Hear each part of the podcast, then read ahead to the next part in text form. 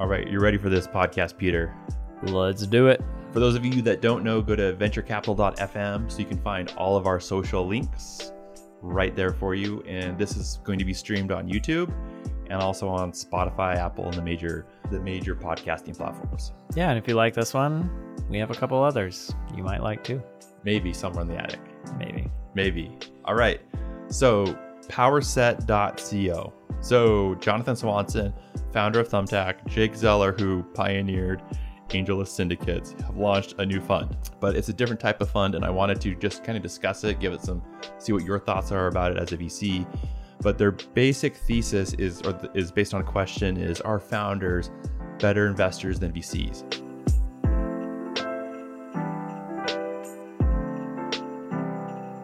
And if I look at my own experience, if you look at um, Paul Ahlstrom, he used to be at VSpring.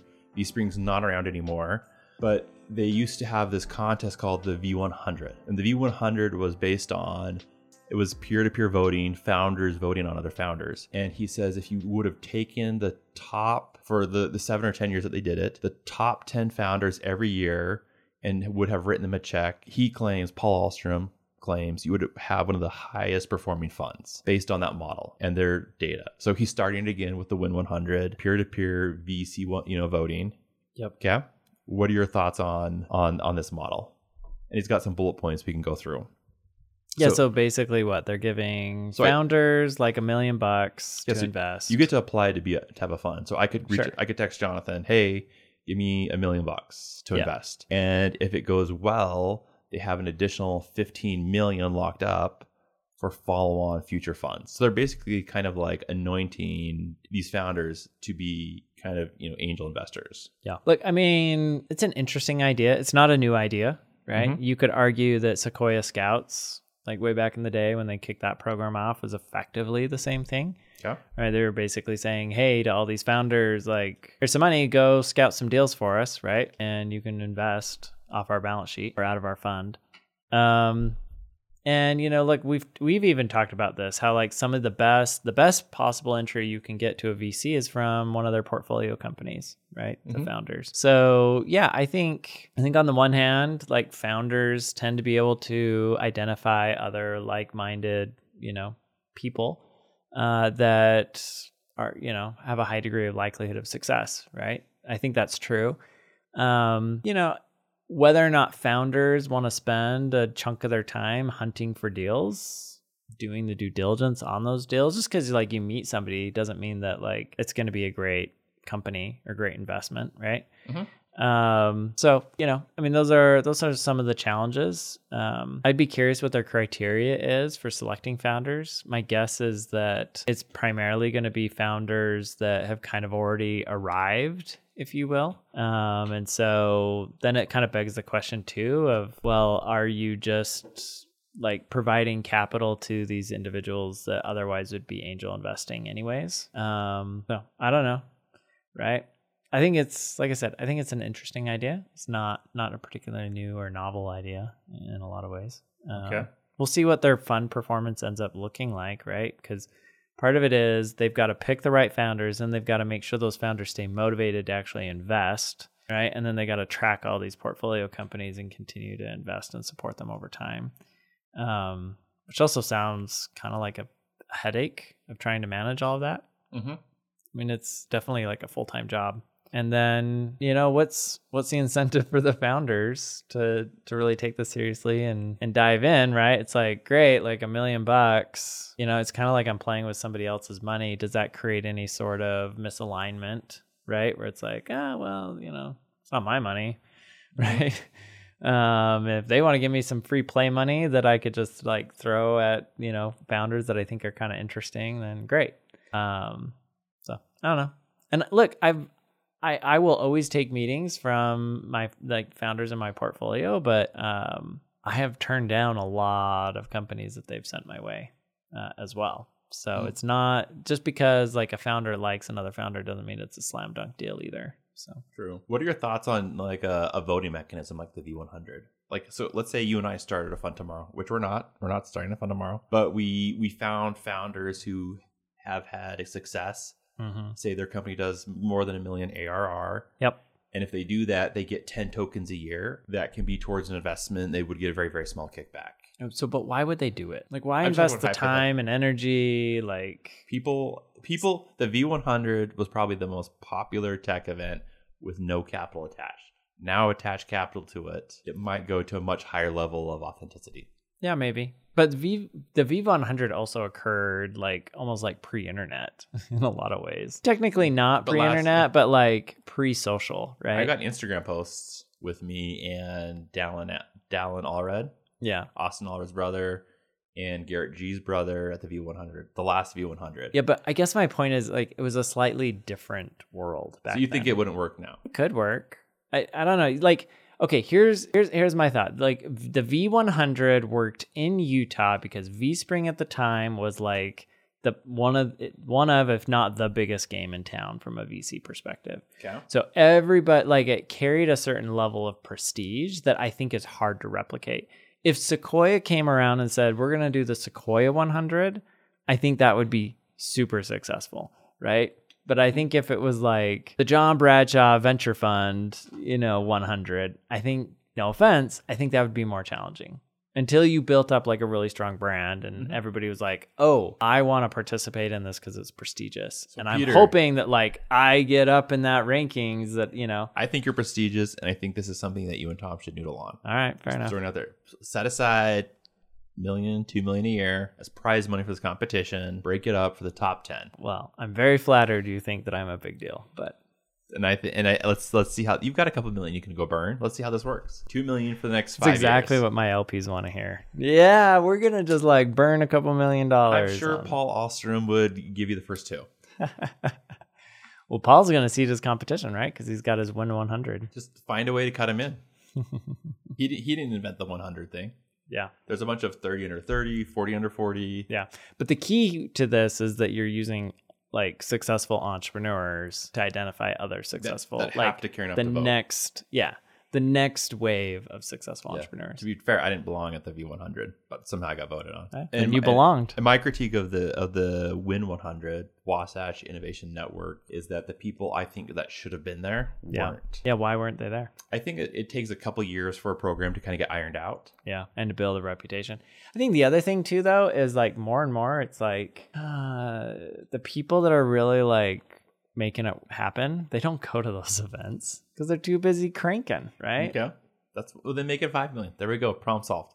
Like the people that you know that have like those events are typically like you know people that are trying to like network and like think they're hustling, but they're not actually like building. Weren't you at an event today Yes, Networking? I was. thinking you're hustling? No, I was there to support one of my the company I sit on the board of.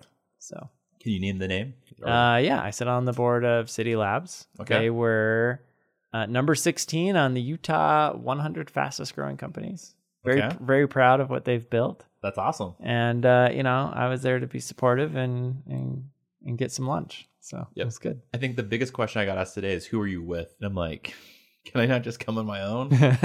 Yeah, I don't get that at at other events. They're like, "Who brought you? How did who, you brought- get in?" who, who let this character into the doors? A bottle an overpriced lunch for 150 bucks. What what's up, guys? Yeah, there's nothing wrong with that.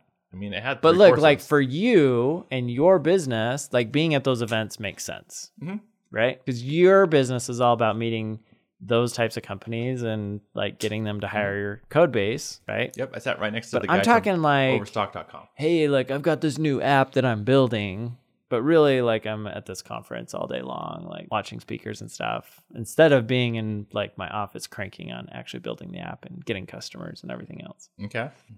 Why don't you start a syndicate? Can you do a syndicate on the side? No, because I run a venture fund. Why don't you? Can you stack your funds more? What do you mean stack? Like raise more funds More- quicker? yeah. Theoretically, yeah. Why not? Um, I don't know. We probably will Okay, I'd like to to, a see certain that. degree. You got to keep up with uh the latest. What's the biggest fund? What's the biggest VC fund in Utah right now? Is it Album or Kickstart? Uh, the biggest I, I, think is probably Pelion. Pelion? How much is Pelion right now? No, don't. I know they're they're raising or just closed a fund recently, and you know it's hundreds of millions of dollars. I don't, I don't know. Yeah, I'm not gonna speak on behalf of Pelion anymore because I got reached out by a partner at Pelion. They're like, "This, this was not true. What you said on the podcast." and I'm like, "Well, it wasn't public, so it wasn't technically true." It was like the rumor on the street is they hadn't done a deal since February. It turns out they had done a deal in June, and I was posting my July 1st is that they hadn't done anything since February. Ah, yes. So I I deleted the LinkedIn post. Podcast is still out there. So You got slapped. I felt he offered to buy me lunch, the the partner from the firm. So That's okay. I should take him up on it. Then You I'll know if it's good. You should. I was waiting for you because then we could just podcast and do lunch at the same time. Great. All right, Peter. Well, thanks, guys. Let us know if you have any more questions. Go to Hey, venturecapital.fm. let me Yeah. ask you though, if you were a founder, would you be more inclined to take money from another founder in this like fund structure or from a venture capitalist? Um, I'm going blank in the head. I mean, I I just feel like the amount of time it takes to fundraise Mm-hmm. that I don't know how big that founder's pockets are. Yeah. Although it would be nice to to be anointed by like two or three people who are like, "Hey, here's 50k." Yeah. So Josh James comes to you and he's like, "Here's 50k."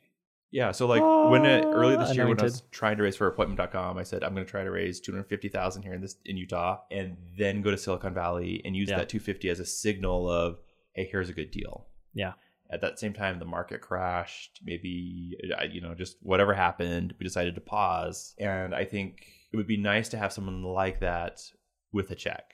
But I you know, most of my founder friends, I I'm assuming no matter what their car they're driving that they're all probably broke Yeah.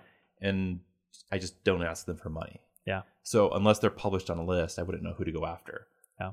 But then you know, and then the other thing is, is a lot of the angels right now I think are teaming up with syndicates because there's less work Yeah. involved, and it's easier for them to, to do deals.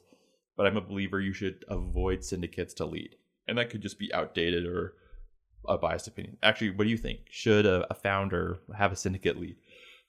Uh, well, if they have no other options, then yes. But is it ideal? No. What about McKay Dunn? Would you let McKay Dunn lead your deal? And I would say yes, based on he's come out, he left Signal Peak and has come out swinging and has done several seven-figure investments. Yeah. So from that standpoint, I would look at him as a very different SPV. Yeah, that's probably true. I mean, the the big challenge with SPVs and syndicates is like the risk of the party round, right? Um, and look, I, I like McKay a lot and I agree, like he's running something slightly different, but there is some risk that like what happens when the company that he backs stumbles and they need more money? Mhm. He's got to go back to his LPs or not, not his LPs, his investors in his syndicate and convince them to put more money in. Whereas if he had a dedicated fund, he could just say, like, hey, I've got I still have high conviction here, blah, blah, blah. Like we're doing this. And With- there's that isn't that risk that he wouldn't be able to raise it. With McKay Dunn, isn't this is? Do you see the SPV as a stepping stone to a fund, or do you think he's just going to do? I mean, it? I think that's a better question for him than me. What's Like, your gut? uh, look, my gut is that Maybe got, funds make life easier. it's not like you don't have to herd cattle every time. You just exactly. once every five years raise another fund, give them their up quarterly updates, go slay the dragon. Yep. And look, you can take more risk and stuff. Like if if I have to go out and I have to convince all of my LPs on every single deal that it's going to be a home run success, like there are always going to be some LPs that are like I don't buy this, right? Or I'm not comfortable with the risk or whatever it might be.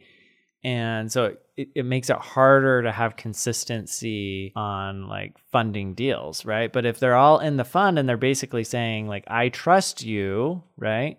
That I can do things that are a little more risky that have the potential to generate a higher payoff based on like, you know, the amount of conviction I have and like my own expertise and diligence and so on and so forth. I don't have to convince them. All right, I'm going to put you on the spot. Yeah. In the venturecapital.fm multiverse, did you see what I did there? you are now the CEO of appointment.com. Okay.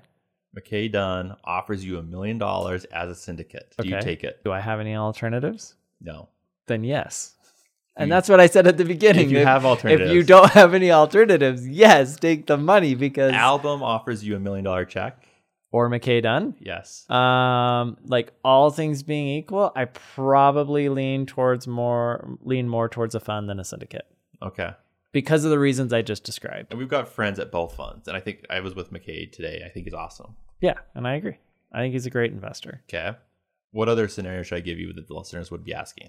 Look, I think what, what I do want to say though is one of the things you have to be careful with syndicates is this idea of a party round where like, and, and this is an area where I think McKay is different. Is McKay comes in, writes a big check, takes a board seat in some cases, right? Like, um, he operates like a traditional VC. Uh, I think some syndicates, it's like it's like, hey, I like this deal. I'm just kind of shopping it. We're all gonna kick in some money and we'll let it ride and see how it goes. But when like, you know, it hits the fan, who's really responsible at the end of the day? And is the person that's like pulling the syndicate together really that person that's to be there in your corner helping you build blah blah blah blah blah? And in many cases they're not. Okay. Right. And I think that's that's kind of the downside or one of the downsides and risks of a syndicate But I would over, argue that over Mc- a fund. McKay would be different than a lot of syndicates. That's what I just said is that is I think he, Hey, I'm he is sleep, different so if I'm than repeating, a I lot of those. apologize. All right, we better just end this right here because it got awkward. Because you're not listening to me. It's okay. I'm low on sleep. Wake up. Wake up. All right. We, you got to get ready for your trip tomorrow. I do. I'm flying to Atlanta for Venture Atlanta. What is Venture Atlanta? Want to give it a shout out real fast? Uh, it's a big tech conference. How big is Atlanta. this tech conference? I don't remember. It's like, it's like 1,700 people or something. I could be off on that number. Thursday and Friday? It is uh, Wednesday, Thursday. Wednesday, Thursday. Yeah, it's the biggest uh, tech conference, I believe, in the Southeast. So Okay. a lot of funds, a lot of entrepreneurs flying in from all over, uh, Okay. and then a, you know a lot of locals. So should be fun. Uh, went last year. It was a great event. Probably one of the better conferences I've been to. Um, When you go to a conference, excited for this one. going to the conference? Uh, like, do I sit down on the panels? Rarely. Okay. I just sit in the lobby and talk to people. That's what I do. Yeah, I think it's honestly what kind of most people do. I mean, ta- you know, I did kind of bash people that go to conferences, but the flip side is what is nice. I, I don't know. I think if you're like, I'm very biased. I think if you're sitting in the panels, you're kind of missing out on the whole point of the conference. And the whole point of the conference, in my opinion, is that they have created this event as an excuse for everybody to come together and meet in one place. And because everyone's all together in one place, it allows you to be super efficient and meet tons of people very quickly and like have spontaneous connections and ideas and all these other things that come come come about because of it. And so if you're just sitting by yourself in the auditorium or you know whatever uh, listening to panels, like you might pick up some tidbits here and there, but you're missing out on like the big networking opportunity that's happening just outside the doors. So maybe for our venture metaverse venture capital.fm world, we should create a conference that just does just that. It's a conference without without speakers. Yeah. Well, so there's a there's a VC David Hornik um, who actually launched a conference called The Lobby. Okay. Um, he actually was at August um, Capital, left August, and launched a new venture fund called Lobby VC uh, based on his conference. But the idea behind Lobby was that very premise, which is that like anytime he went to conferences, he just hung out in the lobby the whole time and just talked to people. And so he's like, well, what's the point of like all the panels and dinners and blah, blah, blah? Like, if all I'm doing is like hanging out in the lobby, what if we launch a conference called The Lobby and we don't have panels? We have like uh, icebreakers and networking.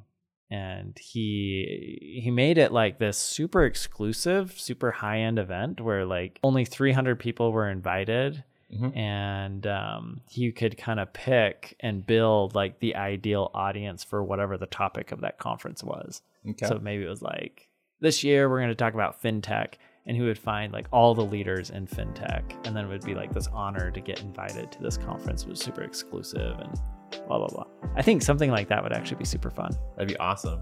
Metaverse venture capital.fm should do it. Yes, or maybe just venturecapital.fm should do it. We're a little bit early. A little bit early. Come on, swing big. All right, we'll do it. Sounds good. All right. Thanks right. for joining us for the Venture Capital Podcast. All right, we'll see you soon. Go to venturecapital.fm and we'll talk to you later.